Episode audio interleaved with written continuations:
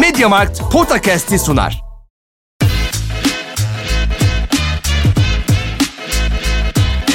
Podcast. Kaan Kural ve Orkun Çolakoğlu'yla NBA gündemine haftalık bir bakış.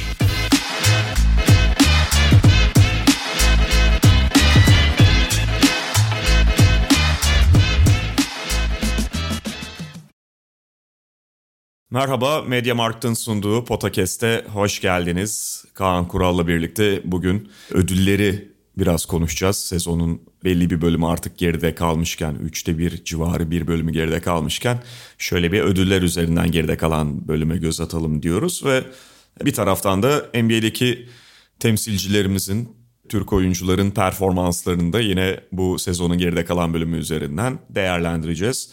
Kaan abi hoş geldin. Hoş bulduk. Yılbaşı yaklaşıyor. Bir hediye operasyonun ya da yükümlülüğün diyelim. Operasyon değil de yükümlülüğün diyeyim. Daha doğru bir ifade olabilir. Var mı? Abi ya yani karpuz kabuğunu niye düşürüyorsun eşeğin aklına diyeceksin. Ya benim tabii ki ben öyle bir yükümlülük hissetmiyorum ama hissettiriliyorum. Ben hatırlatma olarak söylüyorum yani. Sonuçta mahcup olma ondansa ya da zor duruma düşme. Hani daha kısa bir süre kala. Bu arada şeyi öğrendim. Şimdi vaktin de olacak. Bu arada şeyi öğrendim. Nisan bana kravat almış abi, tamam mı? Hadi ya. Ben kravat takmayalı 100 yıl falan oldu galiba. Gayet akıllıca abi. Annesi de şey diyormuş. Şimdi babam da bana istediğim bir şey alır mı diye. Klasik abi, bizi gene MediaMarkt kapılarına sürükleyecek galiba yani. Olabilir. Bu arada yani Nisan'ın bu kafasındaki hani takas mantığı ve dengeleri hakikaten babadan geçmiş. Fantezi Lig'de çok başarılı olabilir ya. Yani. Evet. Yani. Evet. MediaMarkt'ta da güzel yılbaşı kampanyaları varmış. Evet, sizin de Kaan Kural gibi yükümlülükleriniz varsa ya da yükümlülükten öte yani gönlünüzden kopuyorsa yılbaşında hediye almak istiyorsanız kendinize ya da başka insanlara, MediaMarkt kendini bir hediye merkezi olarak konumlandırmış durumda. Dolayısıyla oradaki ürünleri ve kampanyaları takip edebilirsiniz. Valla şakası bir tarafa, dediğim gibi hani bir kere daha aynı mesajı tekrarlayacağım ama eğer almayı planlayan, herkesin bütçesi farklıdır. Kendinizi zorlamayacak şekilde bütçeniz varsa ve almayı düşündüğünüz bir şey varsa almak iyi fikir. Yani daha sonra almak çok daha zorlaşacak yani muhtemelen. Bu kampanyalardan da faydalanın efendim. Yani yılbaşı oluyor. Başka diğer MediaMarkt'ta şu anda yılbaşı kampanyaları var. O kampanyalarda en azından belli fiyat avantajları hakikaten çok yararlı olabilir. Çünkü herkes için mali açıdan çok kolay günler geçmiyor. Öyle, maalesef öyle. Bir tane bir şey alınca sen stokçuluk yapıyorsun falan demezler herhalde. Ne bileyim, sen niye bilgisayar aldın? Ha? Yok muydu senin bilgisayar? Abi telefonu değiştirmek için çok iyi dönem bu arada. Yani tabii ki eskimemiş bir telefonunuzu sonuna kadar kullanın yani de telefonu değiştirmek için çok iyi bir dönem olduğunu düşünüyorum ben şahsen. Eğer değiştirme zamanı yaklaşmışsa ama hani elzem gibi görmüyorsanız, bütçeniz varsa onun elzem olduğunu düşünerek yapın diye tavsiye edebilirim dinleyicilerimize. Evet, ben mesela şu anda düşünmüyorum ama düşünme vakti geldiğinde de, düşüneceğim günlerde de telefon değiştiremeyebilirim diye düşünüyorum. Bakalım o zaman ne olacak.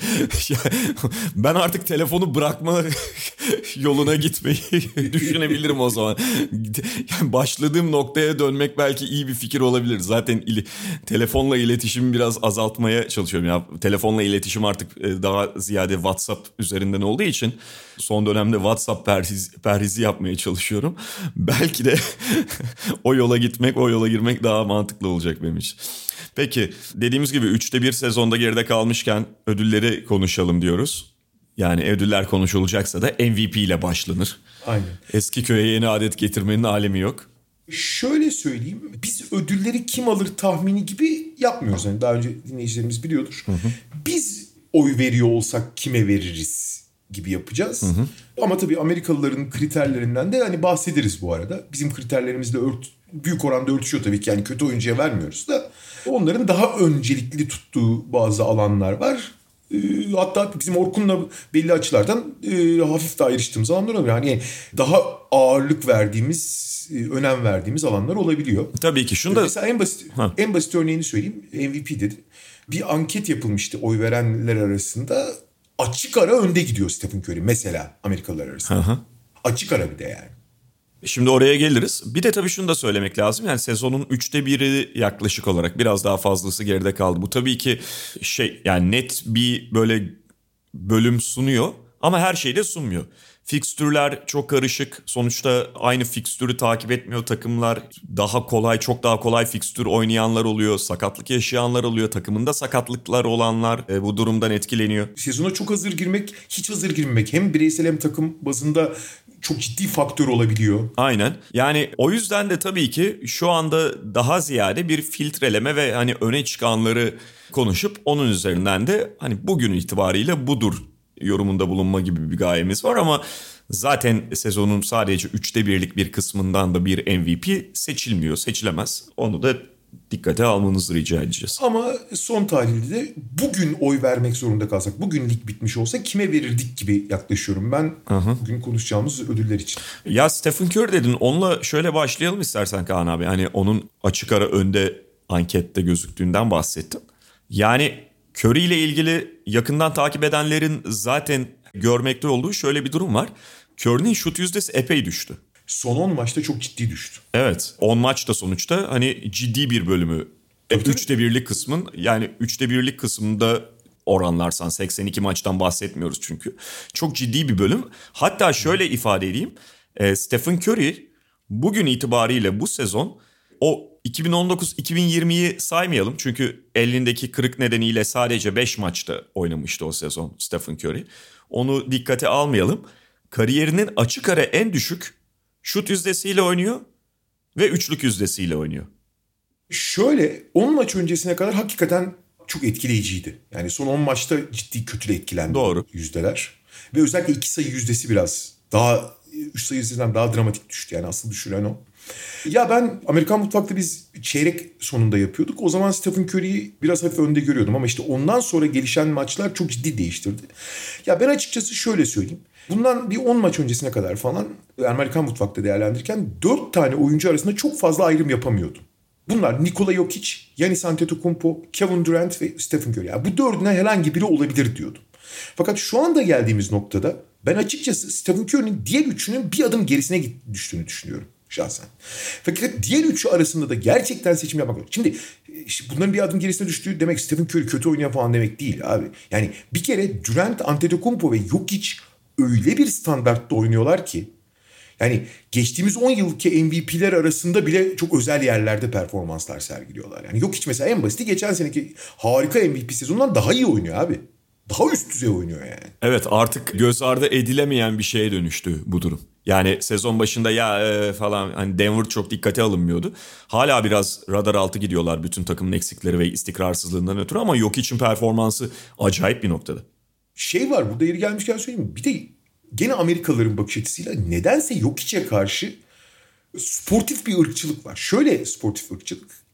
Stili, estetik açısından çok Amerikalılara hitap etmediği için, estetik olarak kötü demiyorum, Amerikalılara hitap etmediği için, atletizm üzerinden oynamadığı için, başka şeyler yaptığı için Amerikalılara yeterince cazip gelmiyor. Hani artistik puanlamada Jokic'e çok gönülleri kaymıyor Amerikalıların. Bu ona ırkçılık yaptıkları anlamında, yani bildiğimiz ırkçılık anlamında değil, sportif bir anlamda bir ayrımcılık yapıyorlar bence. Ve nedense Jokic'in hakkını vermekte çok zorlanıyor. Halbuki şu anda rakamsal olarak Jokic herkesin önünde aslında. Rakamsal olarak bakarsan. Sırf sayfi rakamlara bakarsan. Bütün gelişmiş istatistikler Jokic'i birinci sırada gösteriyor. Ama tabii sadece rakamlar ve istatistikler yeterli değil. Ama Jokic geçen seneden daha üst düzey oynadı. Geçen sene Jokic'in en büyük dezavantajı olan savunma konusunda Jokic bu sezon çok ciddi aşama kaydetti. Değişen savunma kurallarına inanılmaz adapte olmuş durumda. Ellerini çok daha fazla kullanmasına izin verildiği için ve ayakları belki yavaş olabilir ama elleri çok çabuk olduğu için Jokic gerçekten savunmada tamam bir Yanis etkisi yarattığını kimse iddia etmiyor. Ama artık bir negatif faktör de değil. Yetmezmiş gibi yani bütün doğru yaptığı şeylere oranla. Olağanüstü. Diğer taraftan Jokic'in en büyük özelliği abi. Jokic'in zayıf maçı yok abi. Abi adamın zayıf maçı yok. Her maçı MVP standartında oynuyor. Bu çok çok çok değerli bir şey. Sonuçta LeBron da olsan, kim olursan ol abi, 7-8 maçta bir tane maçı tökezleyebilirsin. Durant'in de var, Yanis'in de var mesela. Bu normal bir şey. Bu insani bir şey. Bu bir oyuncunun 7-8 maçta bir tanesinde falan beklentilerin altında kalmış, kötü atması falan çok kabul edilir bir şey ve o oyuncuya negatif yazmaz. Ama bunu yapmıyorsan artı yazar abi. Bunu yapmıyorsan, yani 7-8 maçta bir tökezlemiyorsan, istenileni veremiyorsan falan, dediğim gibi bu negatif yazmaz ama yapmayana artı yazar abi. Hı hı. Ve bu yok için çok ciddi bir artı bence. Diğer taraftan Yanis abi, yani Yanis'i anlatmaya gerek yok. Abi Yanis'in de nasıl Jokic dedim ya geçen sene üstüne oynuyor. Abi Yanis de özellikle Brook Lopez'in olmamasından da faydalanarak rolü biraz değiştiği için Yanis'in nasıl bir savunma canavarına dönüştüğünü bir kere daha gördük.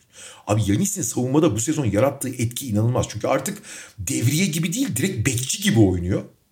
Ve inanılmaz etkiliyor işi savunma tarafından. Hücumu zaten biliyorsun, çok daha rahat oynuyor. Geçen sene final serisinde yaptıktan sonra mental bariyerleri açtığı için çok daha rahat hissediyor kendini. Bunu görüyorsun. En basiti serbest atışları alıyor. 3-4 saniyede atıyor abi. Hiç umursamıyor bile yani. Hı hı. Hani çok rahatlamış. Bunun oyununa etkisi ortada.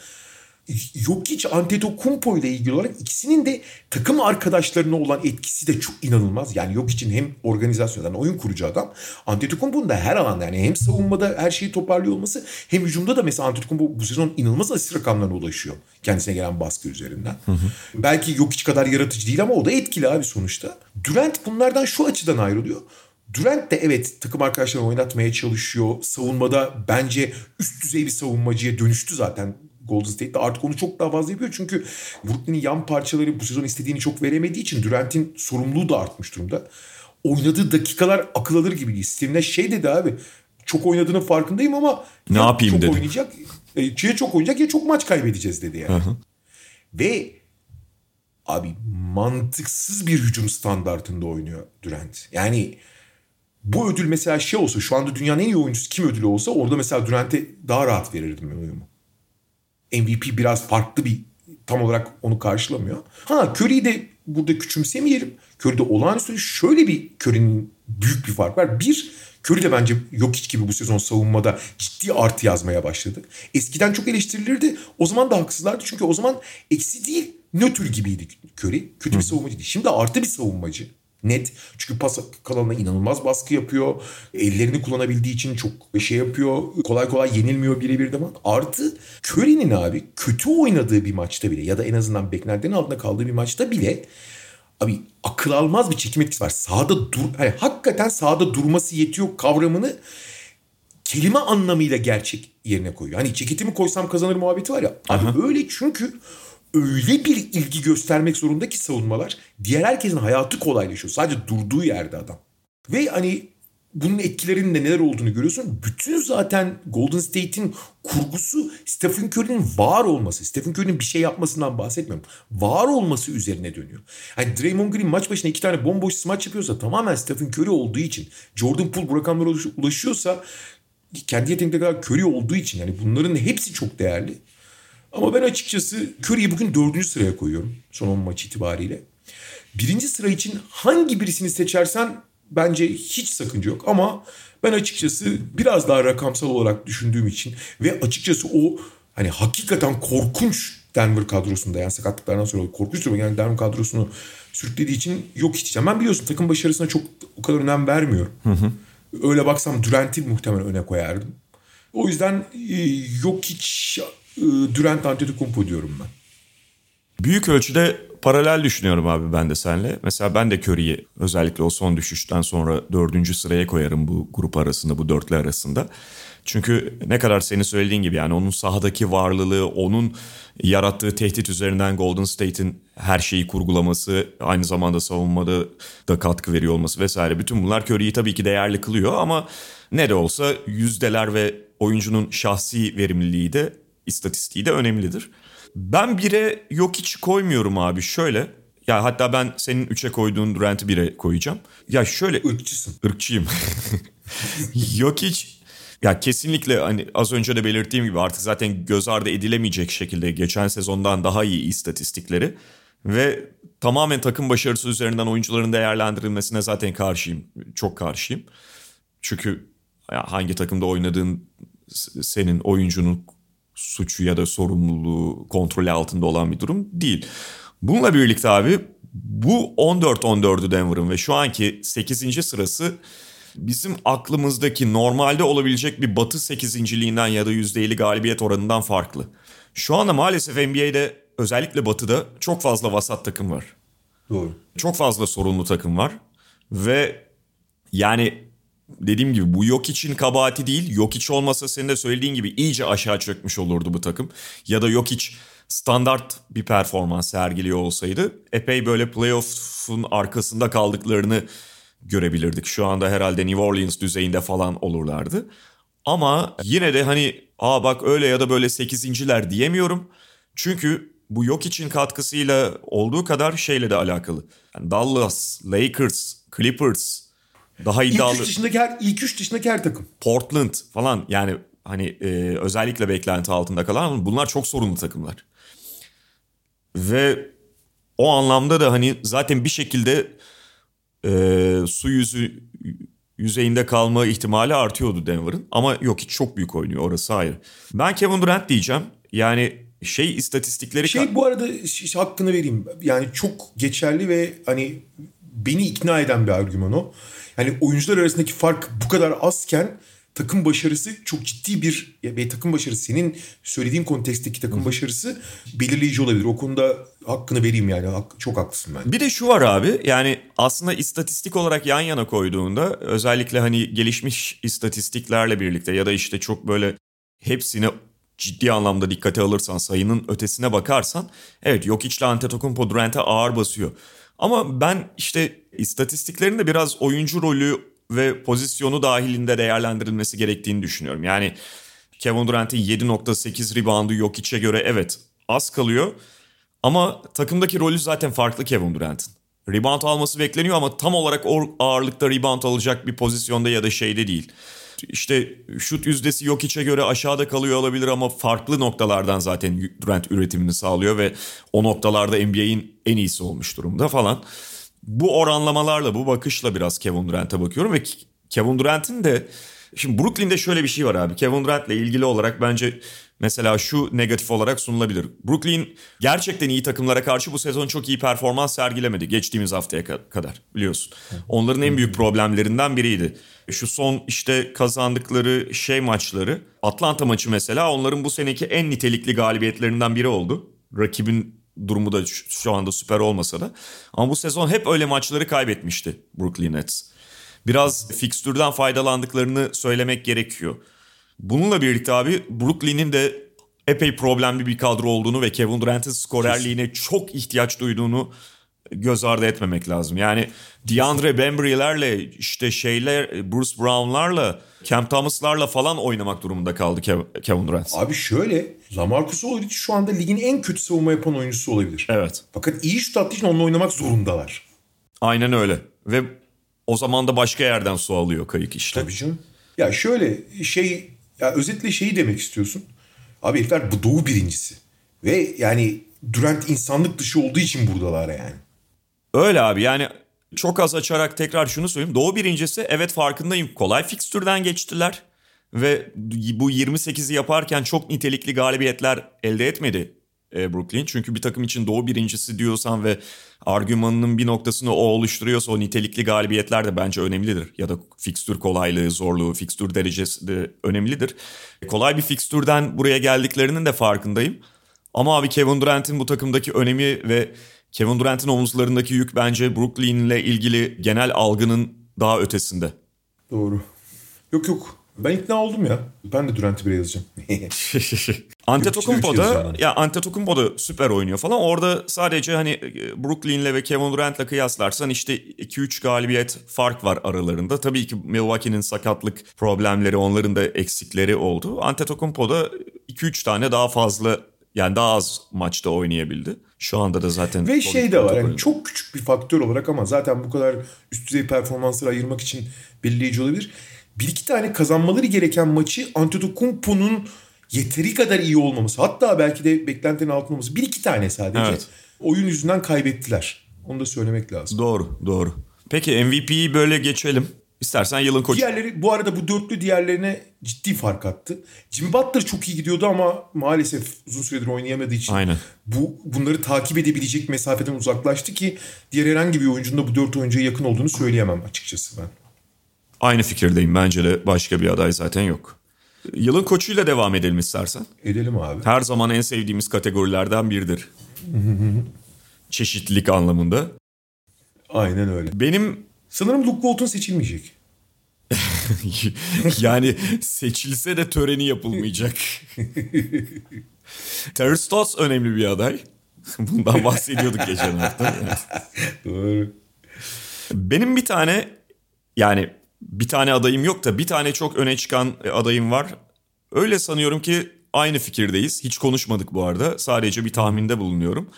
Ama sen bütün öne çıkan adayları sıralamak istersen öyle başlayalım ve ondan sonra öne çıkan kime ödülü verdiğimizi söyleriz. Valla başarılı olan tüm koçlar herhalde öyle ya da böyle, hele şu aşamada ligin 3/1 aşamasında çok belli olmamışken aday, ama öne çıkanlar Steve Kerr, Monty Williams, Billy Donovan, J.B. Bickerstaff, James Borrego, Quinn Snyder. Wes Unseld Jr. biraz düştü galiba artık oradan, Washington'ın düşüşüyle birlikte. Taylor Jenkins. Toronto'yu bence söylemek gerekir abi. Onlar da çünkü çaktırmadan çok fazla eksikle mücadele ettiler ve 16-13'teler şu anda. Evet, doğru. Ama böyle herhalde. Evet. Dediğin gibi Wes Unseld düştü. Zaten onun arkası istikrarsızlar. İşte Doc Rivers sezonun başında daha fazla takdir topluyordu ama onlar da sakatlık şeyler döndükten sonra çok istikrar kazanamadı. Belki bir de Chris Finch'i ekleyebiliriz. Belki. Özellikle savunmada gösterdikleri gelişim falan ama hala aslında Minnesota'da istikrarsız malum. Hı-hı. Adaylar bunlar. Şöyle geleceğim. Bill Donovan'ın da yaptığı iş bence çok etkileyici. Hı-hı. Ama takımlarında şu anda çok eksik var. Chicago doğal olarak biraz sendelemeye, düşüş yaşamaya başladı. İşte başka isimleri söyleyebilirsin. Sonuçta Golden State ve Phoenix'in derece olarak bir etkileyiciliği var. Onları söyleyebilirsin. Ama bence abi bu noktasında sezonun J.B. Bickerstaff biraz herkesten ayrı duruyor. Evet, ama ben katılmayacağım ona o kadar. Ha, öyle mi? Şu yüzden katılmayacağım. Bir kere Markkanen, Mobley ve Jarrett Allen'ı yan yana oynatmaya karar verdiği zaman bir tarafımızla gülmüştüm. Ben gülmüştüm şahsen. Fakat tokat gibi çarptı. Olağanüstü bir kurgu yarattı. Ligin en iyi 3. savunması ki daha da iyi gidecekler. Mobley'nin böyle olmasını, bu kadar olmasını. Ben Mobley'i belli açılardan beğeniyordum ama böyle olmasını bu kadar erken bekliyordum. Mobley ile Jarrett Allen'ın kısa savunması yapabilen uzunlar olarak sahada uzun kalabilmeleri her şeyi inanılmaz kolaylaştırdı. Fakat burada Bickerstaff'in katkısının ne kadar olduğuna çok emin olamadım ben. Bickerstaff'in bu kararı vermesi başlı başına yeterlidir bazı şeyler için. Ve bunun sonuçlarını alması. Artı takımın öyle ya da böyle Sexton'ı kaybettikten sonra Mobley bir ara kaçırdı. Jarrett Allen birkaç maç kaçırdı. Orada hep istimülü tutması. Takımın sahadaki genel coşkusu falan. Bunların hepsinde payı vardır. Ama bunların hala ben çok ikna olamadığım için söylüyorum. Bu Bickerstaff'in hakkını yemek gibi düşünülmesin lütfen, ama ben burada biraz gezegenlerin çok güzel sıralandığını ve bütün bu dengenin kendi içinde müthiş bir dinamizm yarattı. Buna Bickerstaff'in katkısı olduğuna hiç şüphe yok. Kesinlikle hiç şüphe yok. Ama Bickerstaff'in asıl büyük general olduğundan çok çok emin olamadım. Bickerstaff kesinlikle çok ciddi aday. 3 tane o ilk 3 belirliyorsun ya oy verirken. Hı. Benim de aday pusulamda olacak. Ama ben ilk sıraya yazamayacağım onu. Henüz en azından . Bu gezegen sıralanması durumunda haklı olabilirsin abi.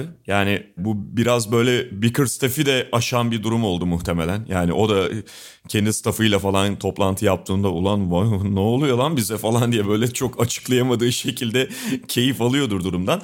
Ama abi çok acayip. Mesela abi pardon, çok özür dilerim. Estağfurullah. Bunun direkt Bickerstaff'le alakası yok ama Cleveland'da öyle bir atmosfer var ki Kevin Love hayata döndü abi. Evet. Ama abi falan mesela önemli. Her şeyi bunun üzerinden anlatabilecek olmasak da mesela uzun konusundan bahset. Uzun 5 ve Markkanen'in 3 numara oynatılması. Ben de çok bunun kılıca bir kullanımı olduğunu düşünmüyordum. Çok fayda sağlayacağını, bir noktada Markkanen'i kenardan getirmek durumunda kalacağını düşünüyordum. Ama böyle kurgulayıp mesela bunu bir alan savunmasıyla birlikte bir temele oturtmak, onların uzunluklarını bu şekilde kullanmak ve gerçekten de o alan savunmasıyla birlikte takıma, en kötü savunma takımlarından birinin savunmasını yukarı çekmek. Diğer taraftan Sexton'ın da sakatlanmış olmasına rağmen o bir noktada fayda da sağlamış olabilir ama hiç ne de olsa geçen hafta konuşmuştuk. Nicelik olarak azalıyorsun. Bu da bir koçun elini daraltan bir şey, zorlaştıran bir şey. Hücumda takımı yukarıya çekmiş olması falan. Bunlar kıymetli abi. Gerçekten. Yok. Kesinlikle kıymetli. Mesela ben başka beni daha etkileyen bir tarafını söyleyeyim. Abi Isaac Okoro'yu kullanış şekli. Yani Isaac Okoro'nun hücumda bocalaması ki onların kısa hücumcusuna çok ihtiyacı var. Hı hı. Fakat onu önce rolünü azaltıp sonra bir şütöre dönüşmek, ki şütü güvenilir olmamasına hemen kendi şütüne güvenmesini sağlaması. Onu monte edip rehabilite etmesi bence çok etkileyici mesela. Yani ona hiçbir şey diyemem. Mesela biz Cedi ile bir röportaj yapmıştık. O da söylüyordu. O da Cedi'nin görevini net tanımlaması, Cedi'yi rahatlatması, onun etkili olmasını sağlaması. Bunlar hakikaten çok etkileyici. Ricky Rubio'yu kullanması. Mesela kolaycı bir koç şey yapabilirdi abi. Sexton sakatlandığında. Abi Rubio'yu ilk 5'e yerleştireyim. Güvenilirdir yani. Çünkü saha içi general o. Ha bu arada mesela benim Bickerstaff'i biraz henüz tam ikna olmamın en büyük sebeplerinden biri de Rubio da orada çok büyük rol üstleniyor abi. Yani saha içinde bir koça sahip olmanın değeri çok büyük. Hakikaten çok büyük. Kesin abi. Bu Bickerstaff'ten götürmez, yanlış anlaşılmasın. Ben sadece bunu biraz daha örmek istiyorum. Şu açıdan söyleyeceğim. Bickerstaff olağanüstü. Dediğin her şeye katılıyorum. Benim bire yazmamamın ben Steve Kerr'den daha fazla etkilendim çünkü. O yüzden öyle söyleyeyim daha doğrusu. Hı hı. Şöyle hani bunu da hani çok şey yapmaya gerek yok. Abi Golden State ligin en karmaşık basketbolunu oynayan takımlarına. Çünkü read and react oynuyorlar. Yani oyunu oku ve ona göre reaksiyon ver. Abi mesela Kelly Oubre'yi, geçen seneki Kelly Oubre'yi ve bu seneki Kelly Oubre'yi düşün, tamam mı?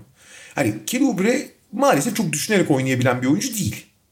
Yani takımı 2 sayı öndeyken 20 saniye top kendilerindeyken 15 saniye kadar şut atabilecek kapasitede bir oyuncu kendisi. Ama Charlotte'da olağanüstü oynuyor. Niye? Çünkü Charlotte tempolu çok düşünmeden oynayan bir takım olduğu için çok da verimli oluyor. Eyvallah. Geçen sene burada perişan oldu abi adam. Bir kere şimdi tabii ki Draymond Green'in, Stephen Curry'in varsa hayat belli açılardan kolay ama buna herkes ve Iguodala'yı geri almaları, Bielitsa'yı monte etmeleri, bunlar çok çok değerli bunun çalışabilmesi için. Geçen sene çalıştırsaydı o zaman dersin. Yani geçen sene niye çalıştıramadı? Geçen senenin ikinci yarısını tamamen ikili oyun oynamak zorunda kaldı. Bisman'a falan bunu anlatamadığı için. Ha büyük koç olaydı da anlataydı dersin o zaman. Ama bunu anlatabileceği oyunculara anlattığı zaman da işte böyle bir şey ortaya çıkarıyorsun. Çünkü Golden State'in bence kapasitesinin çok üzerinde oynuyor olması ya da benim en azından beklediğim kapasitenin üzerinde oynuyor olması, Kör'ün bu sofistike sistemi bütün oyuncularla oynayabilmesi, onlara aktarabilmesi, okuyup reaksiyon veren basketbolu herkese uydurabilmesi ve bunun rotasyonunda görece gayet iyi yapması. Bir. İkincisi abi şu Golden State malzemesine bakıyorsun. Oyuncu malzemesine. Hı hı. Tamam, Draymond Green çok çok çok çok özel bir oyuncu. Hiçbir şey demiyorum. Ama abi ligin en iyi savunması da olmaz yani. Yani bu hani hem mental hem teknik olarak çok ciddi bir yatırım gerektirir. Buralarda benim Steve Kerr'e biçtiğim pay, Cleveland'ın durumu daha etkileyici olabilir belki. Ama ki hatta 3 uzunu yan yana oynatmak işte Okoron durumuyla falan daha şey diyebilirsin. Ben ama hala Kör'ü bir çeyrek adım önde görüyorum şahsen. Doğru olabilir abi. Hı hı.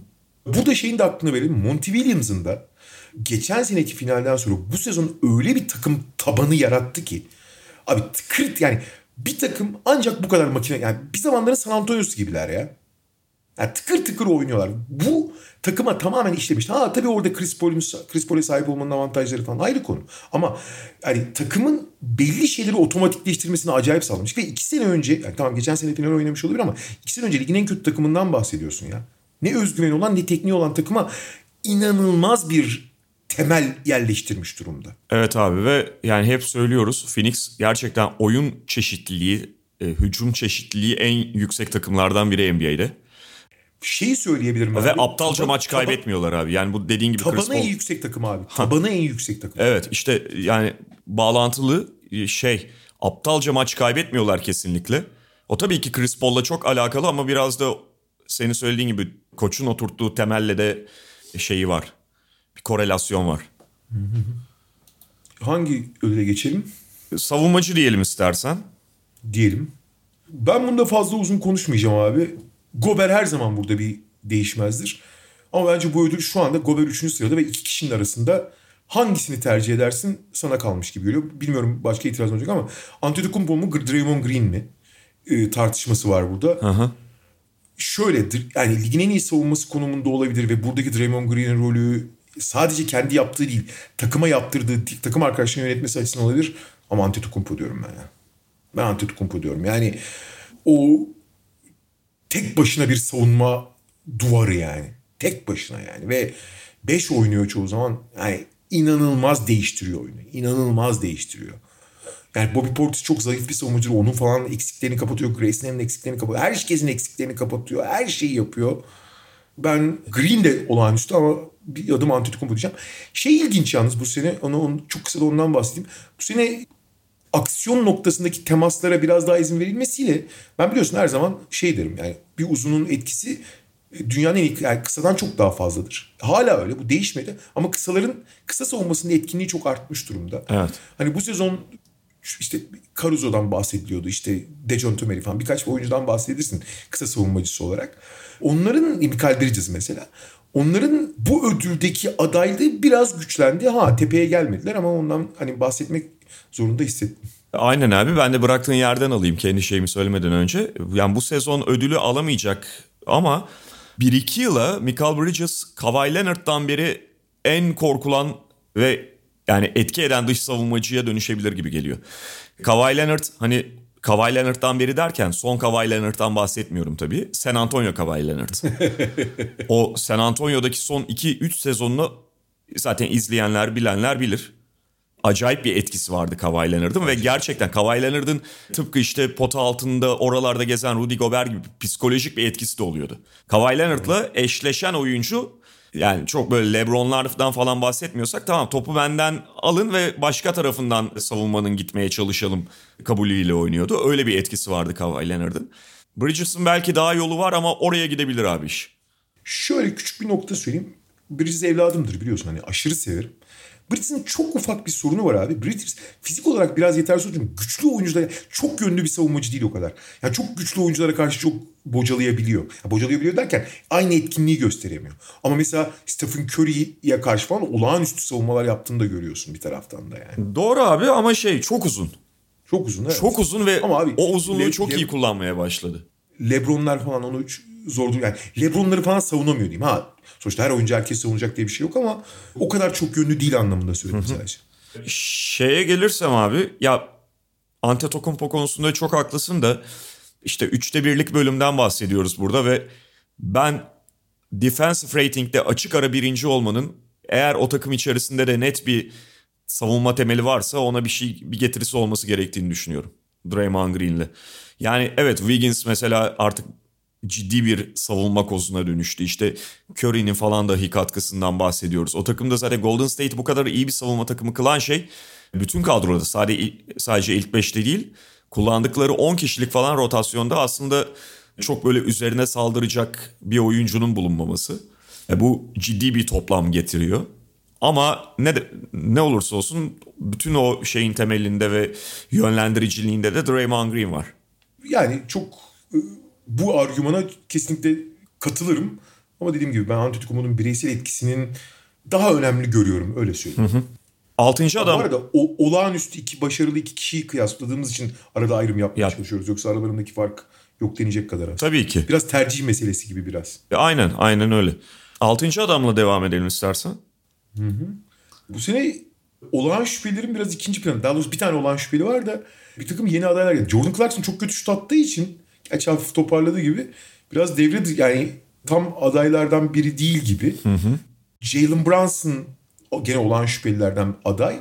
Olağan şüphelilerden en önemli aday aslında çok da iyi gidiyordu ama son dönemde bayağı düşüşe geçti. Montrezl Harrell'dı. Evet, takım da düşüşe geçti. Harrell da düşüşe geçti. Sen kim diyorsun? Ben öyle bir takım adaylardan bahsedeyim. Klasik olarak bir sürü aday var yani. 10 tane sayarım en az. Şöyle abi, bu 1/3 bölümün ikinci kısmında diyelim. Senin az önce ismini de saydın. Kelly Oubre çok öne çıktı. Aynen öyle. Ve hele ki takımın da ihtiyacı... Aynen, takımın şartı eksikken daha da öne çıktı. Evet, yani takımın ihtiyacı varken bunu göstermiş olması çok değerli. Jalen Brunson'dan bahsettim.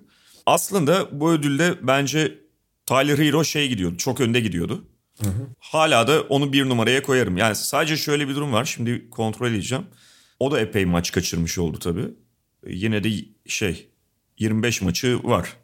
Yani tamamen devre dışı bırakan diye. İlk 5 çıktığı maçlar da o kadar fazla değil. 25 maçın 7'sinde ilk 5, yani Tyler Herro'yu bu kategoride devre dışı bırakacak bir oran değil bence. Kelly Oubre de sonuçta 9 maçta mı ne ilk 5 çıktı. Jalen Brunson'ın yine 8 ilk 5'i var. Ve Miami içerisindeki rolüyle birlikte, Miami'de Tyler Herro'nun getirdiği şeylerle birlikte ben Herro diyeceğim. Yani Oubre de Brunson da çok iyi oynuyor. Onların da takım içerisinde rolleri çok önemli. Ama Tyler Herro direkt olarak kenardan ekstra ve Miami'nin o dakikalarda çok ihtiyaç duyduğu bir dribbling üstü şut atabilen, şut yaratabilen oyuncu getiriyor. Ve bunu artık çok daha verimli yapıyor. Valla ben ödüller konusunda en net ayrılanın yani Tyler Herro sezona olağanüstü başladığı, belki biraz daha yavaşladığı için biraz belki haksızlık ediyoruz ona. Hatta yani takım yavaşladığı için algı değişiyor biraz. Evet. Ama Tyler Herro çok açık ara önde şu anda. Açık ara önde yani bence bu ödülde. Bir sürü aday var dediğim gibi saydık. Hatta işte Buddy Yield'ı da saymak lazım. Ricky Rubio'yu saymak lazım. Gerçi ilk 5 oynuyor son dönemde ama Patty Mills'ı saymak lazım. Ama Tyler Herro şu anda ya. Aynen. Net. Çaylak diyelim. Nispeten daha kolay bir kategori. Şöyle bahsedeyim. Şu ana kadar iyi performans gösteren adaylar arasında işte Alperen bence iyi performans gösteren ama hani ödül adayı olarak değil, sadece söylüyorum. Chris Duarte çok iyi başlamıştı. Biraz hafifiye başlamış gözükse de çok iyi. Franz Wagner bence çok iyi oynuyor. Josh Giddey ile birlikte. Josh Giddey de iyi. Franz Wagner çok iyi oynuyor. Ama ilk üçe alacağım adaylardan biri. Franz Wagner ilk üçü zorlayan tek aday. Ama ilk üç bence, daha doğrusu aslında üçüncülük için Kate Cunningham sezona sakat girdiği ve çok yavaş başladığı için biraz göz ardı ediliyor ama Cunningham kendini bulmaya başladı ve ben sezonun ilk yarısında sakat olduğu ve adapte olamadığı bölümü biraz çaylak olduğu için özellikle göz ardı ediyorum. Doğru. Son dönemde gördüğümüz Cunningham'e bakarak söylüyorum. O yüzden ilk üçe alıyorum. Yani genel toplamda Franz Wagner net önünde Cunningham'in. Hiçbir şey diyemem. Ama bu ödülün doğası gereği Cunningham'i şimdilik onun üstüne koydum. Ama ilk iki sıra için bence, yani üçe Cunningham'i koydum ama ilk iki sıra için herhalde adaylar tartışılmaz değil mi? Tabii Scottie Barnes ve Evan Mobley. Ve orada da ben Mobley'i bir adım öne koyarım. Ben de yani bireysel olarak Scottie Barnes'ın daha etkileyici olduğunu kesinlikle belki söyleyebilirsiniz. İstatistik olarak diyeyim, bireysel doğru bir ifade olmaz. Ve mesela hakikaten draft'ın o ilk 10 içerisindeki özellikle Steel'ı olacak gibi gözüküyor Scottie Barnes. Ama Evan Mobley'nin bu kadar beklenti üzerine çıkan ve iyi giden bir takımdaki rolü ve Evan Mobley'nin savunma tarafına da gerçekten çok şey getirmesi onu öne çıkarıyor. Yani bazı şeyleri sonuçta temel istatistiklerde göremiyoruz. Oraya işlenmiyor. Dolayısıyla sadece istatistik üzerinden kıyaslama yapmak da Mobley'e haksızlık olur. Ve abi şöyle bir şey var. Onun bu unik özellikleri, yani eşsiz benzersiz özellikleri bu takımın 3 uzun oynamasını sağlayan şey. Burada Jarrett Allen'ın da çabuk ayaklı olmasının etkisini falan hiç göz ardı etmiyorum. Ama Mobley böyle bir oyuncu olmasaydı 3 uzun oynayamazlardı abi. Kesinlikle. Yani o çok özel yani. En çok gelişme kaydeden oyuncu ödülü kaldı ki bu arada yeri gelmişken şu küçük düzeltmeyi yapayım. Yani düzeltme değil, hatırlatmayı yapayım. Biraz evvel demiştim ya, ligin en iyi oyuncusu tartışması olsa Durant'i daha rahat belki de ön plana çıkarırdık ama MVP öyle bir ödül değil, performans ödülü diye. Çaylak biraz tersi. Çaylak performanstan çok en iyi gözükene daha yakın bir ödül. Ligin çaylağı ödülü. O yüzden mesela Cunningham'i şu anda Wagner'in önüne koyuyorum. Yoksa Wagner performans olarak net Cunningham'in önünde yani hiç kimse bir şey söyleyemez ona. Ama bu ödül yani en iyi yılın çaylağı ödülüne en azından benim bakış açım biraz daha en iyi oyuncu anlamındaki çaylak. En iyi performans anlamındaki değil yani. MVP de tersi. Peki MIP, orada da adayları sıralayalım. Ligin ilk bölümü için yani ilk 3 devir için verilmesi en zor ödül bu. Doğal olarak. Doğası gereği. Evet yani çok değişir çünkü. Hatta geriye doğru gidenler olduğunu görürüz. Fakat şöyle bir düşününce abi bu sezon ve bu bölüm itibariyle o kadar da fazla aday yok gibi geliyor. Bilmiyorum hani sen farklı düşünüyor musun? Şöyle diyelim istersen, güçlü aday yok diyelim. Yoksa tabii ki kendini geliştiren adaylar var. Özellikle ikinci senesindeki oyuncuların bu ödüle aday olması her zaman biraz sorunludur. İşte o yüzden Cole Anthony ve Tyrese Maxey'i nereye koyacağını tam bilemiyorsun. Ama güçlü aday sayısı normalin biraz altında, haklısın. Yani İşte söylediğin Cole Anthony'nin, Tyrese Maxey'nin yanındaki Anthony'yi ben biraz daha dışarıda bırakıyorum. Biraz işte o noktalarda takım kalibresi beni etkiliyor düşüncemi. Tyrese Maxey'ninki çok daha öne alınması gereken bir şey gibi geliyor. Yani onun yanına da Jordan Poole dışında aklıma çok fazla gelen yok abi. Doğru. Ya Kevin Love var tabii. Şöyle tabii daha güçlü adaylar var. Yani ödüle ilk üçe yazacağımız. Tyler Herro biraz evvel bahsettiğimiz bence onlardan biri. Belki Tyler'ın durumu biraz ilginç çünkü yani olağanüstü bir beklentileri çok yukarı çıkaran, belki harika bir çaylak sezonu geçmedi ama hala bir çaylak playoff'u geçirdi. Oradan sonra hani düştü mü çıktı mı o da biraz tartışmalı bir konu ama geçen seneye oranla ya da en azından iki sezon, normal sezonun oranla önemli bir çıkış yapmış durumda Tyler Herro. Hakkını teslim edelim. Hı hı. Sadece ilk çaylak yılı playoff'u öyle bir performanstı ki onun çıkış yapmasını biraz ilginç bir hale, yani ilginç bir yere koyuyor. Valla açıkçası benim ilk üç adayım, dört adayım diyelim. İlk dört, yani dört tane güçlü adayım var benim, öyle söyleyeyim. Hı hı. Biri Darius Garland. Doğru. Hı hı. Gerçek bir saha içi komutana dönüşmüş durumda. Hem skorer hem pasör olarak. Yani Garland'ın en büyük sorunu bu ikisi arasında hiç seçmeyi yapamazsa, ikisi de kötü yapması. Şimdi ikisi hem seçmeyi biliyor hem ikisi de gayet iyi yapabiliyor. Hı hı. Fakat onu gene de dörde yazacağım. Burada şey çok... Ben bir kişiyi unuttuğumu fark ettim bu arada şimdi bir yandan. Tamam sen devam et abi. Şöyle Dejounte Murray bence üçüncü. O da tabii ki biraz rolünün artmasından kaynaklı ama sadece bir savunmacı olmadığını, belli oranda dış şutunda da daha fazla kullanabildiğini, savunmada zaten olağanüstü olduğu kadar hücumda da bir... Tamam skorer demeyelim ama skor yükünü belli oranda çekebilecek bir oyuncu olduğunu gösterdi bence. Bu yani o... Ben çünkü en çok gelişmek olan oyuncuda rakamları artmasından öte yeteneklerinin artmasından yani daha çok şey yapabilmesinden daha etkileniyorum. O açıdan söyleyeyim. Ki Dejounte Murray için geçerli. Ben ama ilk iki sıra için iki adayım vardı. Fakat biri diskalifiye oldu mu olmadı mı emin değilim şu anda. Ja Morant diskalifiye oldu mu şimdi? Ja Morant mı? Hı-hı. Yo niye? Ha diskalifiye olmadıysa abi o zaman iki tane... Birincilik için iki aday var. Yani olmayı. O kadar da maç sayısının kaçırdığı maç sayısı diskalifiye edecek boyutta değil bence. Yani evet. O zaman kabul edebiliriz. Hı hı. Tabii şöyle de bir durum var abi. Morant sakatlandığından beri biliyorsun Morant sakatlandı. Memphis ligin savunma veriminde sonuncuydu. Sakatlandıktan sonra onsuz mu çıktıkları maçta birinciler. Evet. Bu direkt tabii ki Ja Morant'la çok alakalı. Ha Ja Morant çok kötü bir savunmacı. Ayrı konu. Ayrı konu. Ama hani bu daha çok takımla alakalı. Yani Memphis geçen sene de Ja Morant'la hiç kötü bir savunma takımı değildi ayrıca. Yani bu sezon çok kötü gidiyorlardı. Bu Ja Morant'la direkt alakalı. Ama Ja Morant abi. Yani bu bence ona biraz darbe vuruyor. Ne olursa olsun bu değişim. Bu kadar dramatik değişimde öyle ya da böyle. Ja Morant'a da bir eksi yazar. Gelişim açısından en azından çok eksi yazar. Ama abi Ja Morant'ın sezon başında biraz belki bir süredir oynamadığı için unuttuk ama hani oyununu ne kadar geliştirdiğini artık şütör demeyeceğim ama şutunu bir tehdit olarak kullanabildiğini, yaratıcılığını ne kadar efektif kullandığını. Devamlılıkta hala bence biraz sorunlu. O konuda bence biraz daha geçmesi lazım ama hani başka bir seviyeye çıktığını gördük yani. Hani o bambaşka bir durum. O kesin. Ama hala yani kaçırdığı maçları hesaba katmasak bile onun bir çeyrek adım önünde biri vardı ki dediğim gibi o da ilk belki son maçlarda biraz düşüşte demeyelim de aynı etkileyicilikte değil diyelim. Ama Miles Bridges abi. Yani ben biliyorsun geçen sene sonundan beri acayip etkilenmiştim ondan. Tek bir sorunu kaldı Miles Bridges'in. Miles Bridges sadece kendisinin ne kadar iyi bir oyuncu olduğunun farkında değil abi. Hakikaten değil. Şöyle bir durum var abi. Kariyeri boyunca başrolü oynamamış oyuncuların o role psikolojik olarak hazırlanması kolay olmayabiliyor. Teknik olarak hazırlanabiliyorsun ayrı konu. Kendi çalışıyorsun. Ama psikolojik hazırlanmak başka bir şey. Hani Kobe kafasına girmek, LeBron kafasına girmek o kadar kolay ki. LeBron için bile kolay olmadı abi, hatırlamıyor musun kariyerini yani? Hı hı.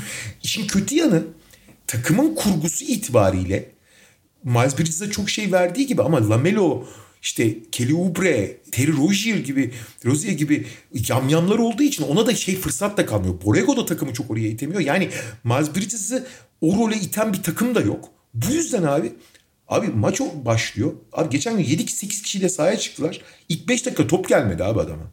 Yani inanılır gibi değil bu. Ve Miles Bridges şu aşamada abi Miles Bridges artık yeni LeBron'dur ya. Yani şu açıdan yeni LeBron'dur. Hani çok yönlü yani her şeyi yapabilecek oyuncu referansı LeBron ya NBA'de. Abi Miles Bridges hakikaten her şeyi yapabiliyor. Dribbling üzerinden oynuyor, sağıyla solla bitiriyor, fizikle oynuyor. Atletizmle falan hiçbir şey söylemeye gerek yok zaten.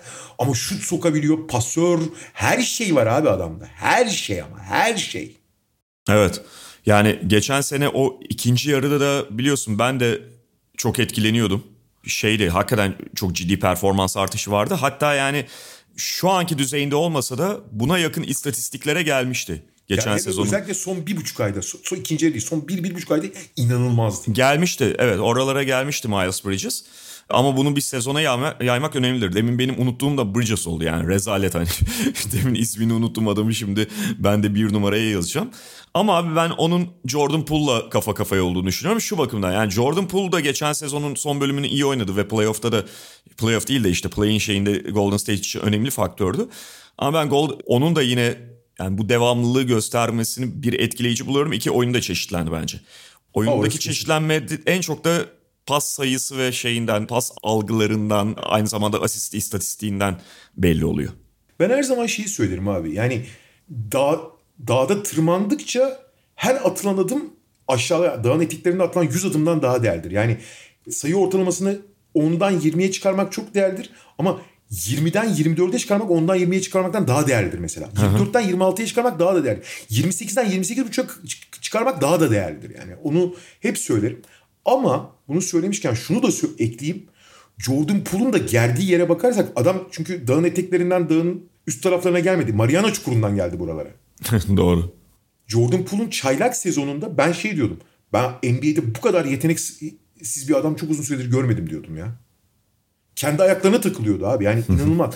Tabii ki belki o işte NBA'ye adapte olamamak, heyecan vesaire olabilir. Biraz da belki çok acımasız davranmıştık ama gerçekten... Abi bu adamın ne işi var burada ya falan dedirtiyordu yani. Öyle. Yani ve şimdi bu sezonun başında bile biraz işte idare etsin, Klay Thompson dönünce zaten kenardan gelecek falan denirken Jordan Poole'la ilgili. Ya bu bayağı iyi ve buna nereden dakika bulunacak ya da hangi rolde oynayacak ya da hadi bu kaygılarla olmasa da, bu soru işaretleriyle olmasa da Klay Thompson dönünce Jordan Poole'da kenardan getiririz, lükse bak gibi düşünüyor Golden State tarafı. O zaman belki en iyi 6. adam için Tyler Herro'yu zorlar. Yani bu sezon belki artık tren kaçmış olacak. Klay Thompson'da daha var çünkü. Hatta döndükten sonra da back to back oynamayacaktır muhtemelen. Ama bu arada Poole belli maçları kenardan gelerek oynadı. Yani hala orada bir şeyi var. Çok bir havuzu var. Çok az oynadı ama herhalde ya. Yani tam ben de şimdi miktarı hatırlayamadım ama. Hemen rakamları kontrol ederek. Hemen gazeteciliğimizi konuşturalım o zaman. Gazeteciliğimizi ve internet bağlantımızı, yetilerimizi kullanarak bakıyoruz. 28 maçta ilk 5 başlamış. Zaten 28 maç. Bütün maçta ilk 5 başlamış abi. Ben nerede uydurmuşum? Çok enteresan oldu. Geçen seneden kaldı belki abi aklında. Olabilir. Bütün maçlarda ilk 5 başlamış abi. Nasıl uydurduysam belli değil yani. Olayı... Ulan bir tane maç kenardan gelmiş olur insan. Jordan Poole'a atalım mı burada topu abi? Ulan bir tane maça da insan kenardan gelir. Ayıp ediyorsun Jordan. Kardeşim görgüsüz müsün Jordan? Aynen. Evet, bitirdik galiba kategorileri değil mi? Evet. Tamam. Şimdi... Bizim oyuncularımıza geçelim. Evet. Hani genel bir böyle şu ana kadarki performanslarını değerlendireceğiz. Kimden başlayalım ya da bütün olarak mı konuşalım? Bahsettiğimiz isimlerden bir Cedi'den başlayalım istersen. Tabii. Abi Cedi NBA'deki bence en iyi sezonunu geçiriyor şu ana kadar. Ha. Yani bu sadece iyi şut atmasıyla da çok alakalı bir konu değil ki hakikaten olağanüstü şut atıyor. Bu tabii ki pek çok şeyi kolaylaştırıyor. Onun içinde hem psikolojik olarak hem takım içinde barındırmak açısından da. Fakat abi Cedi'nin röportajında söylediği bir şey de vardı. İlk defa bu kadar rahat Cedi.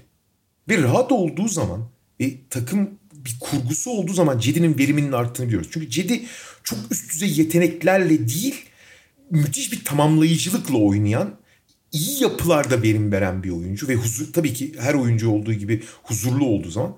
Abi çok huzurlu, rolünü çok iyi bilen, yapı olduğu için onu çok iyi tamamlayan harika bir sezon geçiriyor gerçekten. Allah nazar değdirmesin diyoruz. Yani 22 dakika oynuyor. İşte 11 sayı, 2,5 rebound, 2 asist ortamı var. Hani çok etkileyici gözükmeyebilir ama bunu ne kadar verimle yaptığı ve takıma ne kadar katkı yaptığı bence daha önemli. Bir top çalma. Evet. %41 üçlük atıyor.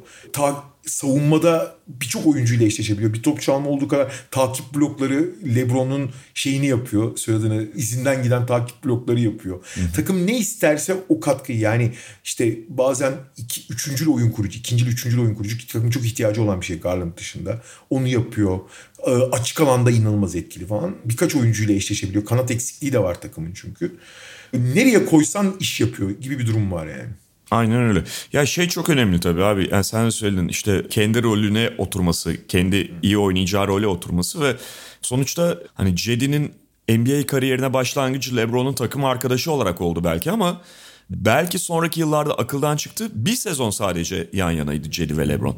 Ve LeBron sonrası Cleveland tam bir dağınıklık.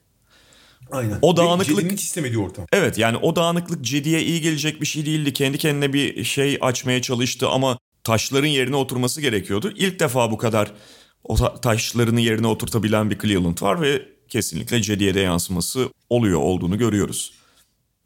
Furkan'la devam edelim. Furkan'a geçersek Furkan harika bir sezonun ilk bölümü geçirdi bence. Tek kelimeyle olan takımın ona güveni inanılmaz artmıştı. Hı hı. Takım oyun kurucu eksiği varken oyun kurucu oynuyordu şeyle birlikte, Tyrese Maxey ile birlikte, Ben Simmons'ın durumundan ötürü. Bu onun sadece bir şutör olarak değil çok yönlülüğünü de ortaya çıkarmıştı.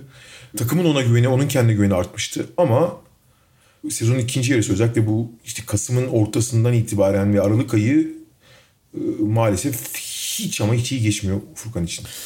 Öyle abi ve ben hani biraz şeyi de gözlemliyorum. Yani Furkan sonuçta kenardan da şut atması konusunda muhtemelen oyunda olduğunda onun görevlerinden birinin mümkün olduğunca o şutu atmak, o tehdidi oluşturmak olduğu konusunda motive ediliyor, telkinde bulunuluyor ama Furkan kötü başladığı maçta çok düşebiliyor. Maalesef. Yani ilk iki şut diyelim ki kaçtı. Oradan çok böyle aşağı doğru, yokuş aşağı gidebiliyor psikolojik olarak. Maalesef. Ve normalde bir şutörün bu psikolojiyle oynamaması lazım tabii. Hani ideali en azından. Dileriz onu yukarı çıkarır ve mental olarak o direnci kazanır Furkan. Abi çok dramatik bir şey söyleyeceğim. Aha. Bir saniye pardon. 2, 4, 6, 8, 10, 12, 14, 16. Son 16 maçta abi 70'te 13 üçlük attı. Evet. Maalesef.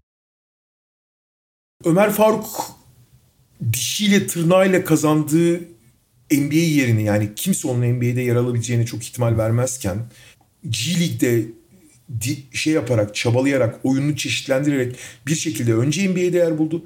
Şimdi Bam Adebayo'nun sakatlığında da rol gelince az da olsa dakika almaya da başladı. Biliyorsun Udonis Haslam'ı tekrar sahaya sürmüştü. O kadar çaresizdi Miami. Yani aynen. Hala Ömer Faruk'a çok güvenmiyordu ama Ömer Faruk orada da dişiyle tırnağıyla mücadele ederek kendine henüz küçük ama yani belki bir NBA oyuncusu için küçük ama Ömer Faruk için ve yeteneklerini aşma ideali, yeteneklerini aşma ilhamı için çok büyük adım attı yani. Bugün rakamları falan hiç önemli değil. Bugün Ömer Faruk rekabetçi olunan bir anda sahaya çıkabilecek şeyi sağlamışsa, yeterliliği, bu yani en çok saygı duyulacak şeylerden biri ve bunu yapmış durumda şu anda. Kesinlikle ve yani Miami'ye hakikaten şey olarak da bakmamak lazım. Yani bu kadar sakatları var, illa orada araya girilecek rotasyonda bir yer var ya da işte daha önce girmesi lazım, daha fazla dakika alması lazımdı gibi bakmamak lazım. Tam olarak öyle değil çünkü Miami'nin anlayışı ve yapısı. Ya evet bir fırsat vardı bu kadar sakatlıkla birlikte ki geçen sonuçta yani Ömer Faruk'un çok yeni geldiği bir ortam değil, ona bir aşinalık var falan ama kadro daraldığında bile belli bir süre Spoelstra kendi rotasyonunu çok geniş tutmamak istedi. Ve o kadar genişlemeye işte tamam o dakikayı Ömer Faruk alsın diye hemen süre vermeye hazır değildi. Söylediğin gibi abi yani burada bu yetenek dahiliyle falan yer açmış olması, kendini bu tutunmayı gerçekleştirmiş olması başlı başına değerli. Ve yine daha önce ifade ettiğimiz bir şey yani NBA'in kendi bünyesi içerisindeki oyuncuları en iyi geliştirebilen yapılarından birinde, belki de birincisinde şu anda yer alıyor Ömer Faruk. Bu otomatikman tabii ki gelişeceği, çok daha iyi bir oyuncu olacağı anlamına gelmiyor. Yani bu adamların da elinde sihirli değnek yok. Herkesi böyle 6 ayda, 12 ayda, 2 yıl içerisinde kademe kademe daha yukarıya götürmüyorlar. Ama bu ciddi bir şans. Çok zor bir ortam bir tarafından Miami. Çok disiplinli bir yer. Miami Heat bir organizasyon ama diğer taraftan orada tutunabildiği müddetçe de ilerleme şansı da çok daha fazla. Ve gelelim sadece bizim değil tüm NBA'nin sevgilisine. Şeylerin abi, özellikle Twitter NBA'nin. Ve abi şöyle özellikle hani NBA'in detay genelini tabii. Hani abi gelişmiş istatistiklere hakim, daha geniş bakabilen Houston, sırf onlar değil Houston taraftarı içinde. Yani Alperen'i izleyip, takip edip, inceleyip de sevmeyen yok gibi bir şey abi. Resmen yılın çaylağı değil ama yılın en çok dikkat çeken çaylağı. Tabii pozisyonuyla, yani seçilme pozisyonuyla da biraz alakalı bu ama abi Türkler kadar Alperen'de yatıp kalkan bir acayip bir komün var şu anda NBA'yi takip edenler arasında. Öyle ve geçen gün Uğur Ozan'la konuşuyorduk bunu. Yani çok katıldığım bir şey söyledi. Bence Alperen de bunun durumun biraz farkına vardı ve o demin Twitter NBA'yi dediğim kitleye oynamıyor. O kitleye oynamıyor ama sürekli onlara bir şeyler sunuyor. Doğru. Yani bunu yapmak için oyununu zorlamıyor ama bence aklının bir köşesinde duruyor bu highlightlar. Çünkü Houston Rockets ne olursa olsun yani bir takım artık, bugün 2 sene önceki Harden'lı Houston Rockets'ın popülaritesiyle kıyaslanamaz. Normalde playoff'un dışında kalması beklenen bir takım ve haliyle bu yoğun NBA gündemi içerisinde, normal sezon gündemi içerisinde Houston Rockets'a çok fazla süre gelmeyecek. Houston Rockets'ın kenardan gelen bir çaylağı da normal şartlar altında çok böyle başlıklarda öne çıkmaz ya da insanların, o takımı yakından takip etmeyen insanların ilgisini çekmez. Ama Alperen highlightlar üzerinden kendisine böyle açılın dercesine bir yer açtı. Kesinlikle açtı. Özellikle hani mesela biz Alperen'in burada özellikle abi adam 18 yaşında Türkiye MVP'si oldu ve Türkiye Ligi MVP'liği öyle küçümsenecek bir şey değil abi. Tabii ki. Bir onu bir sularım.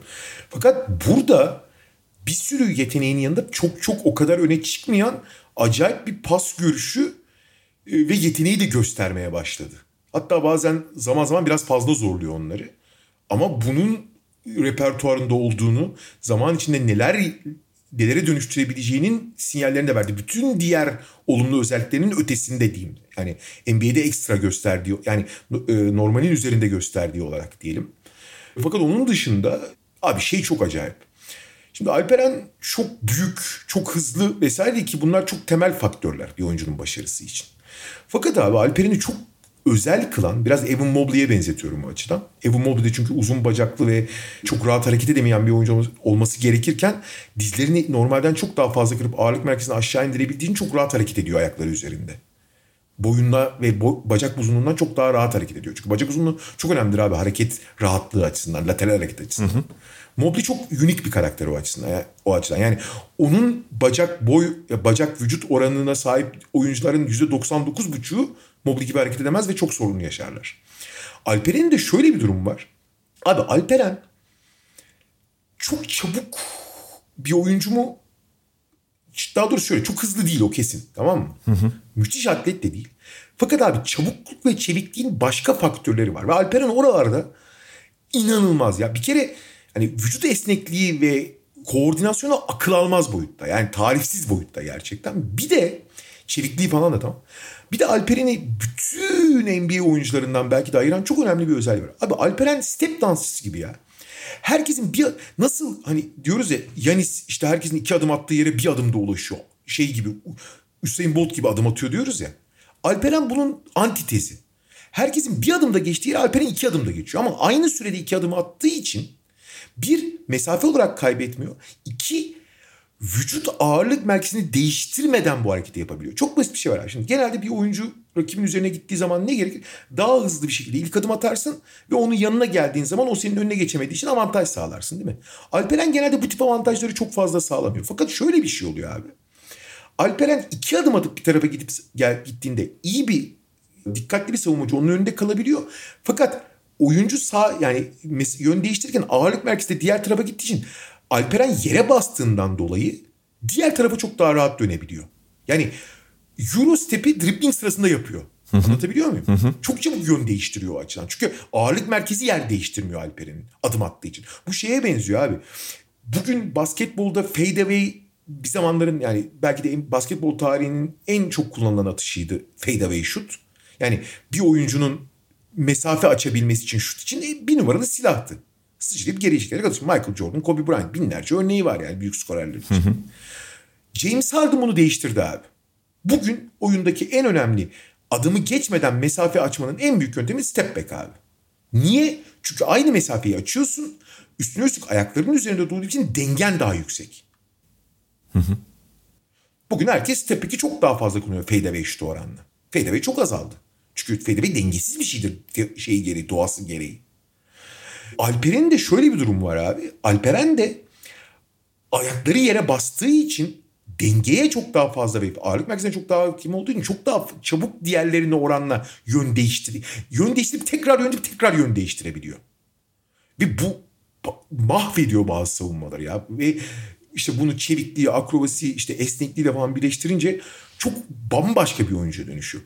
Bütün bunları söylemişken yani ne kadar özel bir oyuncu olduğunu, ne kadar değerli olduğunu, işte Stephen Silas'ın onu yeterince kullanamadığı, gelişmiş istatistikleri ve 36 dakika vuran istatistiklerinin olağanüstü olduğu, daha fazla oynaması gerektiği, bunların hepsi bir kenarda dursun.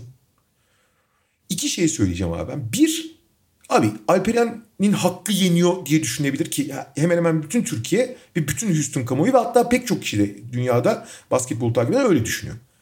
Büyük oranda haklılar. Fakat şöyle bir şey var. Abi Alperen daha çaylak yılında. Daha İngilizce yeni öğreniyor. Daha NBA'yi yeni öğreniyor. Biraz hakkı yensin, çok önemli değil. Bunu bir staj gibi görmek lazım. Daha işe yeni başlıyor yani, ki Houston gibi bir takımda başlıyor. Neyse ki son dönemde Kevin Porter Jr. ve sakat olduğu için Jalen Green, iki tane ne yaptığını bilmeyen gardiyan, Eric Gordon falan gibi daha aklı başında oyuncular oynadığı için Alperen'in hayatı biraz kolaylaştı. Ama önemli değil abi. Alperen'in bu alışma süreci. O yüzden hakkını yenmesi o kadar da problem etmeyelim bence. Şimdilik. Ya tabii ki hakkını alsın. Kimse hakkını almasın demiyor. İkincisi de şu var abi. Alperen'in de biraz evvel senin bahsettiğin var ya, işte bu Twitter'a değil de yani daha etkileyici şeyler yapıyor sahada. Hı hı. Şöyle bir şey var. Alperen inanılmaz doğaçlama ve yaratıcılık üzerinden oynayan bir oyuncu. Bunun olağanüstü avantajları olduğu ve onu çok özel yerlere taşıyabilecek bir faktör olduğu kadar bunun kurgusu oturmamış bir takıma zararları da oluyor. Yani zaten kurgusu oturmamış takımda bir oyuncu çok doğaçlama yaptığı zaman diğer oyuncuların ritmi bozulabiliyor. Bunu en fazla yapan Kevin Porter Jr. zaten. Yani herkese yapan. Bir uzunun bunu yapabileceği alanda sınırlı. Çünkü kısalar yapar bunu. Kısalar karar verir yani. Ama Alperen'in de zaman içinde Stephen Silas bunu yapabilir mi, yapamaz mı, üstünde olur mu, olmaz mı bir şey diyemem. Ne kadar olur ya da. Onun o doğaçlamasını sistemin içine oturttuğun zaman çok daha etkili olmaya başlayacak zaten. O yaratıcılığını. Şu anda çok parça parça oynuyor gibiler. Alperen'de, diğer oyuncularda vesaire vesaire. Doğru. Ve yani evet, Alperen'in işte aldığı süredeki verimine baktığınızda yani bu niye 3'te 1 oranında falan artırılmıyor bu süre, hak yeniliyor falan diye düşünebilirsiniz ama Houston gibi takımlarda o doğru orantılı bir yükseliş de vaat etmiyor olabilir. Onu da akıldan uzak tutmamak gerekiyor. Şu anda bence ideal değilse de ideale yakın süresinde ve rolünde oynuyor Alperen. Bu şartlar altında, bu takım içerisinde. Yani sen az önce satır arasında bahsettin abi. Mesela Jalen Green'in, Kevin Porter'ın yoklukları, onların sakatlıkları bile Houston'a ne kadar etki etti. Kesinlikle. Sonuçta yani oraya 2 tane sıradan oyuncu bile koysan bu oyuncuların yerine takım zaten otomatikman çok daha dengeli hale geliyor. Bunun dolaylı olarak Alperen'e de etkisi var. Ama sonuçta totalde bu takımın hala bir takım olduğunu, düşük kapasiteli ya da işte potansiyelli oyuncularıyla birlikte dengesizliğin geldiği bir takım olduğunu unutmamak gerekiyor. O yüzden büyük ölçüde iyidir Alperen'in şu anda aldığı rolde, sürede. Çok yani süresinin belki hak ettiğinden biraz daha aşağıda kalıyor olmasına takılmamak lazım bence de. Bence daha sağlıklı adımlar atıyor o konuda. Aynen ve yani hakikaten çıkabileceği limitler hakikaten çok öngörülemez derecede yüksek. Abi 19 yaşında daha ya. Ve biliyorsun yani Türkiye'dekiler böyle 17 yaş altı, 16 yaş altı takımlarında Alperen çok bu kadar etkileyici bir oyuncu değildi. Evet yani biraz Alperen'in de var. Bence bu bir oyuncu için çok değerlidir. Yani geç late bloomer'ın nasıl diyeyim, hani patlayan, o gelişimi göstermeye başlayan bir oyuncu Alperen. Ama yani bu ritimle devam ederse de bambaşka yerlere gidebilir. Ve yani çok özel bir oyuncu dediğim gibi, yani bu adımlamasıyla ve ayaklarının üzerinde kalabilmesiyle ve işte özellikle bu pas yeteneği de çok ön plana çıkınca, yani bunu da gösterince ben mesela Jokic benzetmelerini hiç gerçekçi bulmuyordum. Bir başka türev Jokic gibi bir şey, limitler var yani. Yani öyle benzetmeler artık çok daha gerçekçi. Dileriz bu şekilde de devam eder. Şu ana kadar gayet işleri iyi gidiyor. Aynen öyle. Evet. Ekleyeceğim bir şey var mıydı abi? Yok abicim. Bugünlük bu kadar diyelim MediaMarkt'ın sunduğu podcast'ten. Haftaya tekrar görüşmek üzere diyoruz. Hoşçakalın. Hoşçakalın. MediaMarkt podcast'i sundu.